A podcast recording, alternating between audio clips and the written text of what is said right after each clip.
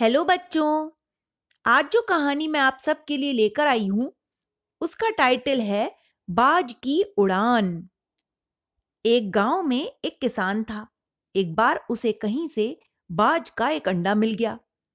उसने वह अंडा मुर्गी के अंडों के साथ रख दिया।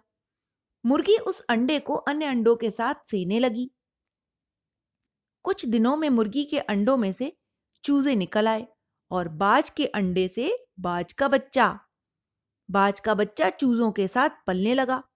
वह चूजों के साथ खाता पीता, खेलता, इधर उधर फुदकता बड़ा होने लगा। चूजों के साथ रहते हुए उसे कभी एहसास ही नहीं हुआ कि वह चूजा नहीं बल्कि बाज है। वह खुद को चूजा ही समझता था और हर काम उन्हीं की तरह करता था।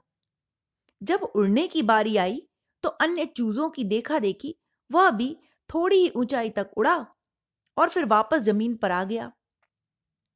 उसका भी ऊँचा उड़ने का मन करता, लेकिन जब वह सबको थोड़ी ही ऊंचाई तक उड़ता देखता तो वह भी उतनी ही ऊंचाई तक उड़ता, ज़्यादा ऊँचा उड़ने की वह कोशिश भी नहीं करता। एक दिन की बात है, उसने ऊँचे आकाश में एक बाज को उड़ते हुए देखा। इतनी ऊंचाई पर उसने किसी भी पक्षी को पहले कभी उड़ते हुए नहीं देखा था। उसे बड़ा आश्चर्य हुआ। उसने चूजों से पूछा, वो कौन है जो इतनी ऊंचाई पर उड़ रहा है भाई? इस पर चूजे बोले, वो पक्षियों का राजा बाज है। वह आकाश में सबसे ज़्यादा ऊंचाई पर उड़ता है। कोई दूसरा पक्षी उसकी बराबरी नहीं कर सकता। यदि मैं भी उसके जैसा उड़ना चाहूँ तो?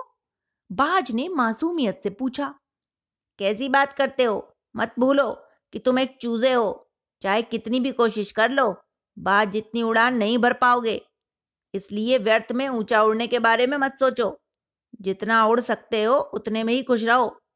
चूजा बोला, बाज ने यह बात मान ली और कभी भी ऊँचा उड़ने की कोशिश नहीं की। बाज होने के बावजूद वह पूरी ज़िंदगी मुर्गी के समान ही जीता रहा। तो बच्चों, इस छोटी सी कहानी से हमें यही सीख मिलती है। कि सोच और दृष्टिकोण का हमारे जीवन पर बहुत गहरा प्रभाव पड़ता है। हम सभी क्षमता और संभावनाओं से परिपूर्ण हैं। चाहे हम कैसी भी परिस्थिति में क्यों ना हो, हमें आवश्यकता है अपनी क्षमता, शक्ति और अपने सामर्थ्य को पहचानने की और अपनी सोच तथा दृष्टिकोण को व्यापक बनाने की। हम स्वयं को चूजा समझेंगे तो चूजे ही बने रहेंगे और बाज समझेंगे तो बाज बनेंगे। खुद को कम न समझें अपनी क्षमता को सीमित न करें।